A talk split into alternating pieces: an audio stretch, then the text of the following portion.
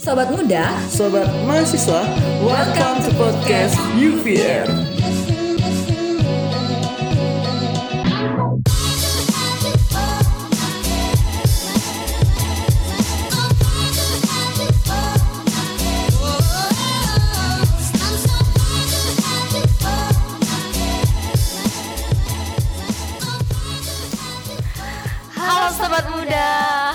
Aku Reza Pangestika, mahasiswa Fakultas Ekonomi dan Bisnis Universitas Tanjung Pura, khususnya di Prodi Ekonomi Pembangunan. Aku Suli, aku anak Fakultas Kehutanan Universitas Tanjung Pura. Nah, pada kesempatan yang berbahagia ini kita bakal ngebahas sesuatu yang gak jauh dari kehidupan mahasiswa gitu loh. Ini tentang anak kos. Nah, buat sobat muda, sobat mahasiswa yang mungkin tinggal jauh dari orang tua, yang merantau dari kampung ke kota untuk kuliah, pastinya kebanyakan tinggal di kos-kosan. Meskipun ada juga nih yang tinggal di kontrakan, tinggal di saudara dan lain sebagainya. Tapi di sini kita bakal ngebahas tentang anak-anak kos. Nah, dulu Suli pas awal-awal masuk kuliah tinggalnya di kos apa enggak nih Sul?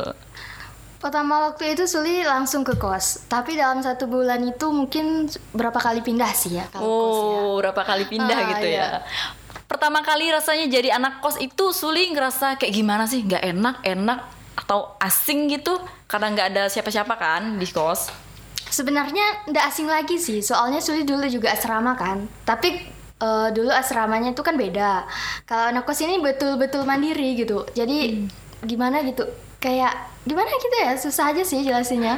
Mandiri, Ah, iya. mandi sendiri, nyuci sendiri, masak sendiri, nyapu sendiri, apa-apa sendiri. Iya.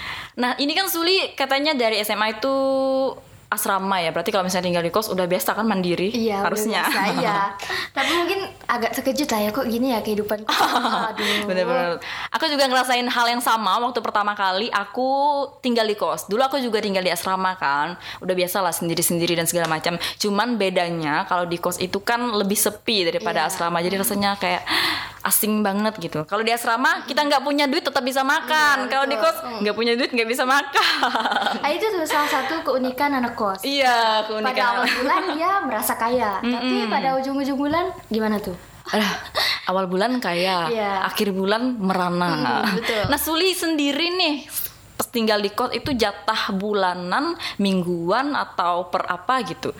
Kalau Suli sendiri sih bulanan lah ya. Bulanan. Jadi Suli ngerasain dong awal bulan kaya, Iya, akhir bulan melarat. gitu. Oh, gimana tuh rasanya? Gimana rasanya awal bulan kaya, akhir bulan melarat? Pas awal sebulan tuh Suli ngapain aja? Akhir bulan tuh gimana keadaan Suli? Semenyedihkan apa gitu?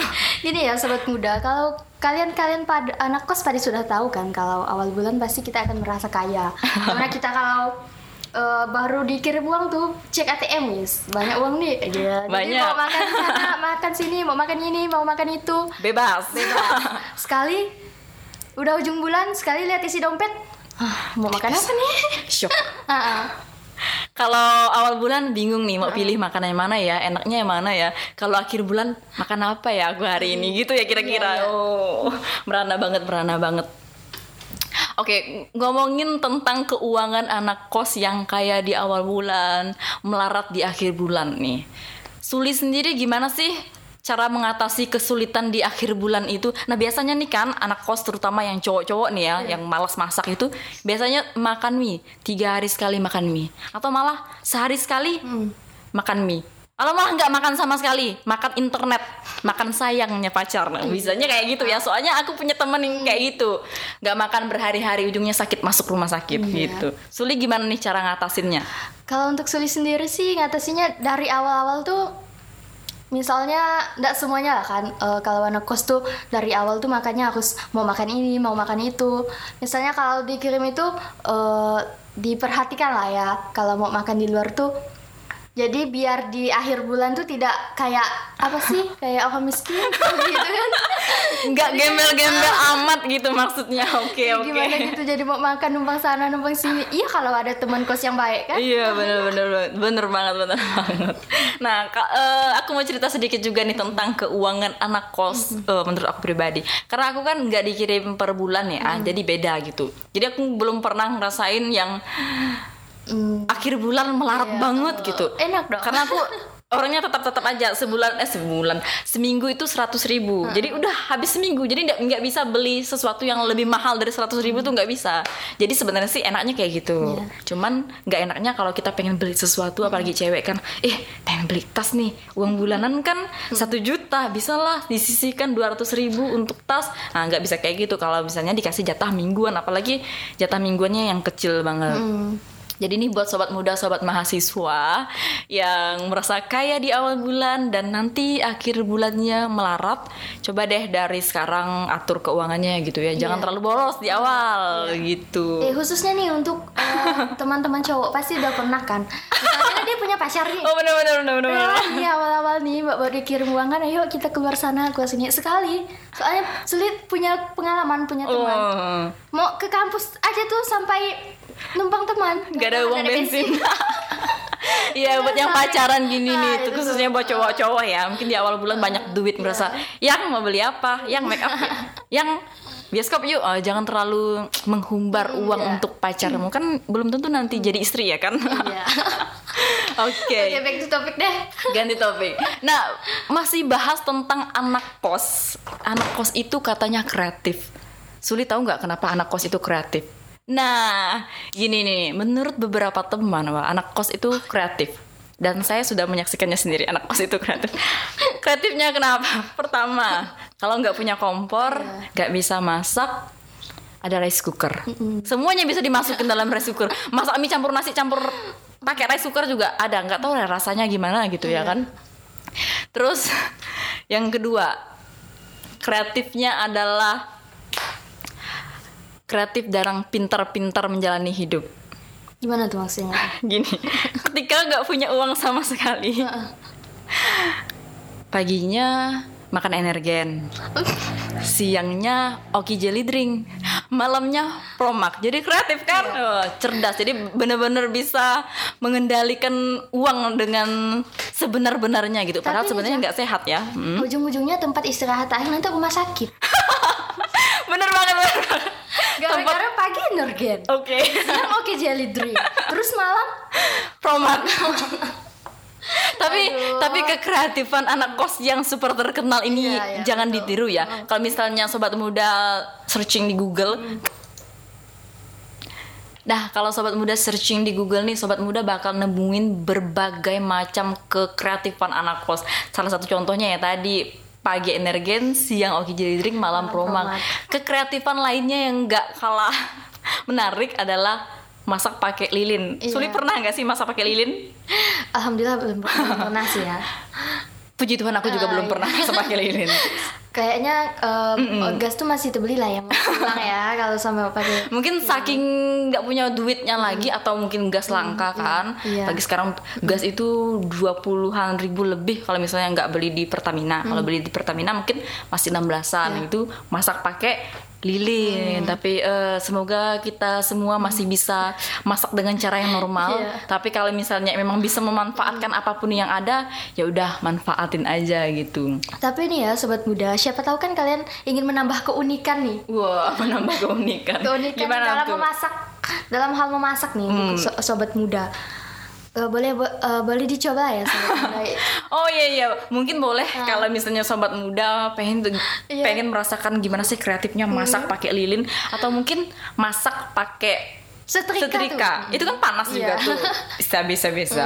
Kan hampir sama dengan rice cooker gitu ya. Kayaknya kan? kalau telur dimasak di setrika masak deh kayaknya. kayaknya sih.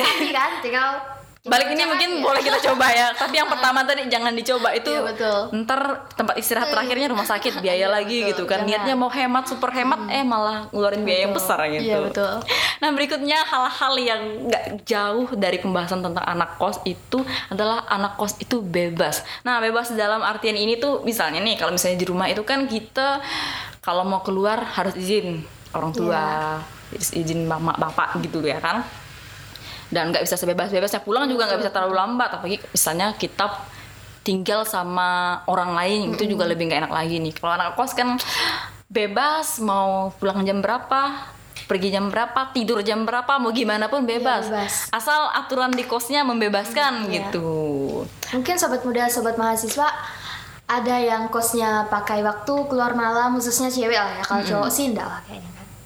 Misalnya apalagi kalau kalian ini anak aktivis-aktivis? Aktivis apalagi kampus, oh, wow. aktivis kampus kan kayak kok baliknya malam sekali? Rapat. Rapat sok sibuk sekali kayaknya kan. Rapat-rapat nggak kayak kaya tuh ah, itu pernah aku aku pernah ngalamin yang kayak gitu. Dari mana? Rapat dari mana? Rapat. Sibuk ke? Nggak gak menghasilkan duit. Nah Ah, betul. karena agak agak nyesek. Ya udahlah. Iya, ya nggak betul. apa-apa lah gimana lagi gitu kan. Tapi kalau anak kos sih bodo amat lah kan. Misalnya sok rapat lah Sok sibuk lah Sok apalah kan. Tapi kalau kita tinggal sama orang ini susah. Susah, benar, Apalagi benar. sampai malam jam 1 Aduh, itu. Jam 12 an lewat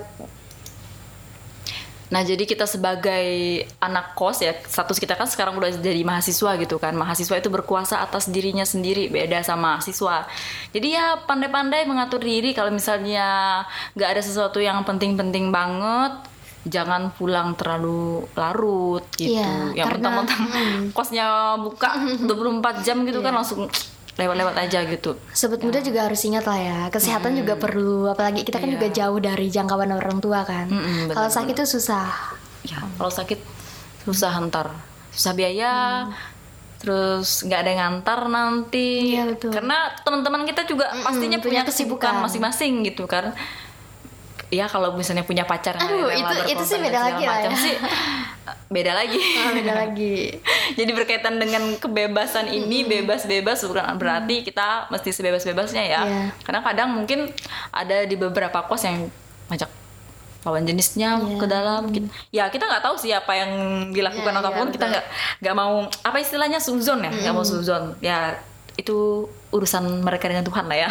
Iya Nah yang berikutnya anak kos itu biasanya sih kalau orang bilang malas. Malas Ah, kok Dalam malas? artian apa tuh Dalam malas? artian apa tuh malas? Malas mandi mungkin? Eh itu kayaknya poin pertama tuh malas mandi malas mandi. ya. Kayaknya saya pribadi juga gitu deh Oh kamu malas mandi? Di keadaan apa kamu malas banget mandi kalau di kos? Misalnya kan kita ja- eh, jam kampus tuh kosong Iya jam kampus kosong. Habis itu misalnya kalau ada kegiatan-kegiatan di luar ah, mau istirahat dulu lah. Oh. Mau rebahan. Istilahnya anak iya. sekarang tuh kan rebahan. Iya, lima menit lagi lah mandi, Ah, iya. alarm. Lima menit lagi lah mandi, bunyi. Ah, skip, skip ujungnya nggak mandi mandi. Tapi kamu pernah nggak sih kamu ke kampus nggak mandi? Pernah nggak? Rasain ke kampus nggak mandi gitu, sakingnya udah bunyi alarm nih jam 6.30 masuknya jam 7.30 Udahlah skip, skip, skip. Eh ujung-ujungnya sisa 15 menit kan nggak sempat mandi tuh. Pernah nggak ke kampus nggak mandi? Ayo jujur, pernah nggak nih? Aduh jadi buka aib kan nih. Tapi nggak apa ya buat sahabat muda. Eh Suli cuma kasih tahu aja. sih. Oke oke. aib sih nih. Eh, Kok, kok gitu sih ja? Oh nggak masalah kamu sendiri kamu kan jujur pernah Iya nggak sih. mandi? Yang pastinya itu itulah tadi kan. Pernah. Pernah. Oke oke. Eh tapi enggak apa lah kan tetap cantik. Iya tetap cantik dari segala sisi. ya mungkin sobat muda, sobat mahasiswa yang sedang mendengarkan podcast ini juga pernah sih ya beberapa orang yang telat datang ke kampus saking telatnya udah nggak siap nggak sempat mau ngapa-ngapain lagi ya udahlah cuci muka sikat gigi udah pasti kan Iya. pasti cuci muka sikat gigi rasanya belum pernah sih ya nemu temen di kampus yang memang bener-bener kayak bangun tidur banget kayaknya belum pernah gitu betul. mungkin yang nggak mandi ke kampus ada, Ada. tapi ya tetap pasti masih Jangan jauh-jauh. kelihatan ya. seger gitu. Kalau cewek mungkin cuci muka sikat gigi langsung pakai badan pakai Hmm, pakai bedak, pakai lipstick udah. tertutupi kan. Kalau cowok mungkin cuci rambutnya.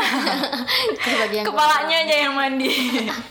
Jadi kepalanya aja yang mandi badannya nggak mandi terus pakai parfum banyak banyak itu nah kemalasan dari anak kos lagi terutama itu yang paling aku rasain sih banget banget banget aku rasain itu apa tuh? jiwa-jiwa besar Jiwa-jiwa besar. Apa tuh jiwa-jiwa jiwa besar? untuk rebahan. Pasti. ya aku tuh senang banget rebahan.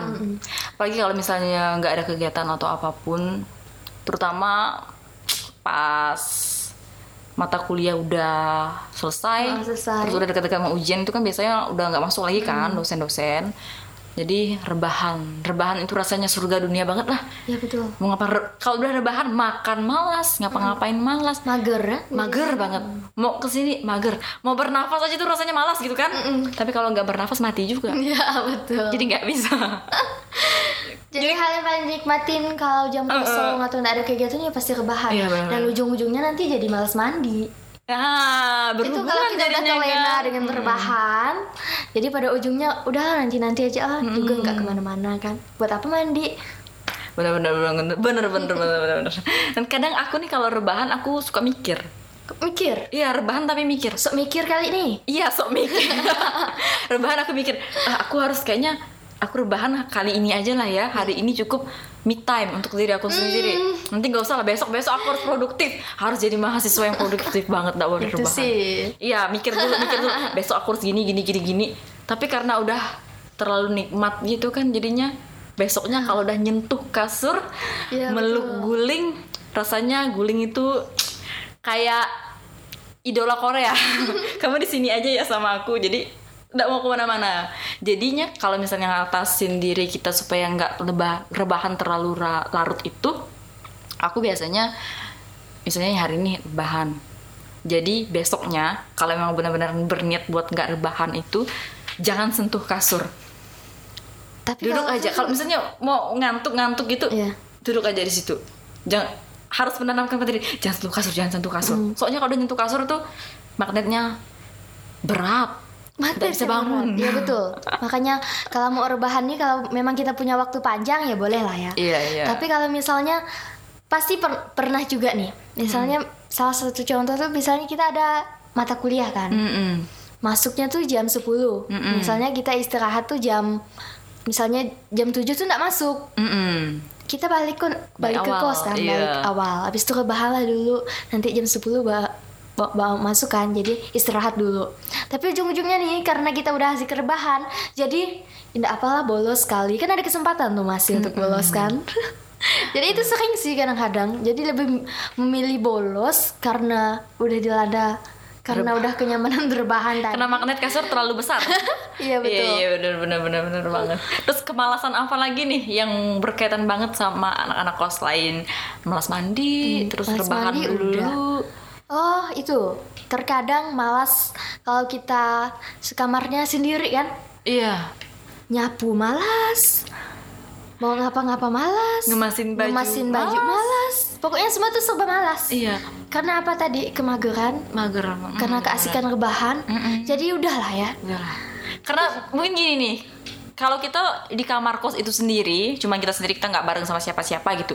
Ya udahlah, mau ka- kayak kapal pecah, hancur, lebur kayak rumah rumah hantu kandang babi kawakan dia terserah. Karena yang ngerasain kita misalnya ini eh, seminggu nih pakaian nggak cuci udah bau apa bau masam dibiarkan di situ mau nyuci ah udahlah pun nggak ada yang nyium lagi selain aku.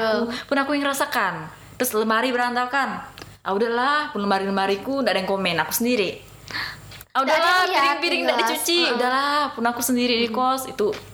Ya aku pernah ngerasain seperti itu waktu aku sendirian sih ya. Tapi semenjak sekamar berdua jadinya mau tidak mau lah ya. Karena kebebasan kita kan dibatasi oleh kebebasan orang lain. Jadi kalau misalnya kita berantakan banget dia rapi banget Iya. takut orang ngerasa, juga nggak nyaman sih. Ah, takut dia dia nyam- nggak nyaman. Meskipun dia teman dekat ataupun saudara kita pasti kan dia merasa ih ngapa sih dia ini kok malas banget? Ah, gitu. cantik cantik tapi malas banget. Itu nggak enak. Jadi daripada kita menimbulkan suatu perang dingin biasanya kan kalau misalnya sekamar kan nggak enak mau Iya, belak belakan eh Suli tolong dong ini diberesin bla bla bla bla. Itu kan nggak enak terkadang kan? tuh kan akhirnya diam.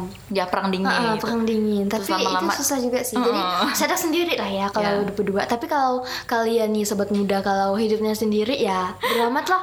Mau piring kotor kek mau baju berantakan kek lemari tak tidak tersusun rapi atau apa Iya, iya. eh bodo amat. Itu biasanya pemikiran buat yang hidup sendiri di Iya. kos di kamar sendirian. Tapi saran sih jangan terlalu membiarkan kos menjadi berantakan banget. Ya iya, kita pasti pernah berantakan ya aku juga pasti pernah, Hmm, pernah. tapi setidaknya kalau misalnya lagi libur atau apa kemas lah sedikit sedikit rapi banget itu ya nggak juga perlu sih. Kalau terlalu terlalu rapi nggak juga masalah. Enggak tapi setidaknya enak dilihat enak dipandang gitu kan itu demi kenyamanan kita sendiri ya, kan salah satunya juga kan untuk kesehatan lah kan ya, ya. Misalnya kalau kita berantakan, misalnya tumpukan baju banyak nih, apalagi bau kan.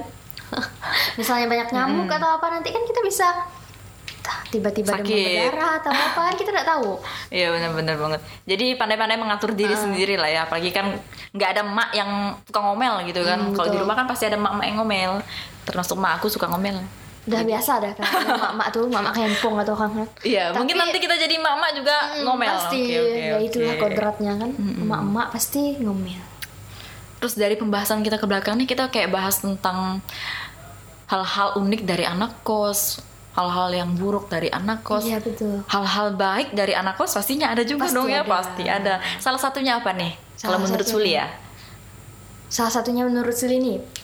Ah, ini contohnya tadi kembali ke awal yaitu Hmm. eh, kaya di awal, Mm-mm. miskin di akhir. Ah, ini nih salah satu salah satu juga nih sobat muda. Misalnya kalian ada dekat sama orang, Mm-mm. kalian bantu-bantu dia lah ya. Misalnya pandai-pandai lah kalau di akhir bulan kan. Iya, siapa iya. tahu kan dikasih makan. Mm-mm. Ya, apalagi yang cowok tuh siapa tahu dibeliin rokok kayak gitu. Rokok. Ah, ah. Oke, oke, oke. Misal bagi yang perokok lah kan. Tapi kalau enggak juga semuanya merokok sih. Hmm. Oke, kalau menurut aku sih hal-hal baik dari anak kos itu ya kayak sudah bahas tadi kan awal bulan kaya akhir bulan hancur. Hmm. Nah, hal baik yang bisa kita ambil dari situ itu adalah kita belajar untuk memanajemen uang Iya, kita. uang. Jadi situ kita belajar oh jadi kita harus ngatur uang ini ke mana ya nanti uang ini harus untuk apa ya nanti itu juga sebagai persiapan kita sebagai orang tua nanti Iya. kalau kita sudah berkeluarga ya kan Karena kalau kita sudah berkeluarga nanti yang jadi bendahara pasti kita. Oh, istri Wahai jadi wanita, bendara. Oke, wanita. oke. Gitu. Nah, terus hal baik berikutnya adalah kalau jadi anak kos itu kalau menurut aku enaknya karena sesama teman gitu kan, sesama anak kos, sesama jauh dari orang tua, enaknya adalah kalau teman yang satu dikirim barang sama orang tuanya Iya, atau kita betul. dikirimin barang, Heeh. nanti kita dibagiin jadi tukar menukar. Tapi kalau misalnya nggak dikasih jangan marah Iya. jangan sampai minta eh kau udah ngasih aku ya kemarin aku udah ngasih kau nih nah, jangan juga kayak gitu, ya, kayak gitu ya. Oke. Terus hal baik yang berikutnya adalah ketika kita menjadi anak kos kita juga harusnya sih bisa lebih menghargai waktu. Hmm, betul. Kita misalnya rebah-rebahan nih tadi. Setelah rebahan tuh ada ada ya, perasaan Pak. menyesal kan? Setelah rebahan tuh ada perasaan menyesal. Eh, seharusnya aku kayak gini nih. Kalau karena aku kebanyakan rebahan, jadi banyak waktuku yang terbuang sia-sia. Terus apa sih yang aku dapat gitu? Jadi dari situ kita bisa mulai belajar sedikit demi sedikit. Ya nggak harus langsung sih, tapi ya sedikit demi sedikit lah. Lama-lama kan juga jadi bukit. Iya, Gitu. wow. naiknya pepatah kan. Mm-mm. Oke sobat muda, jadi itu dia serba-serbi anak kos versi Reza dan Suli yang melihat dari pengalaman pribadi dan orang-orang terdekat kita. Tetap dengerin terus podcast Untan Voice di episode berikutnya. Bye.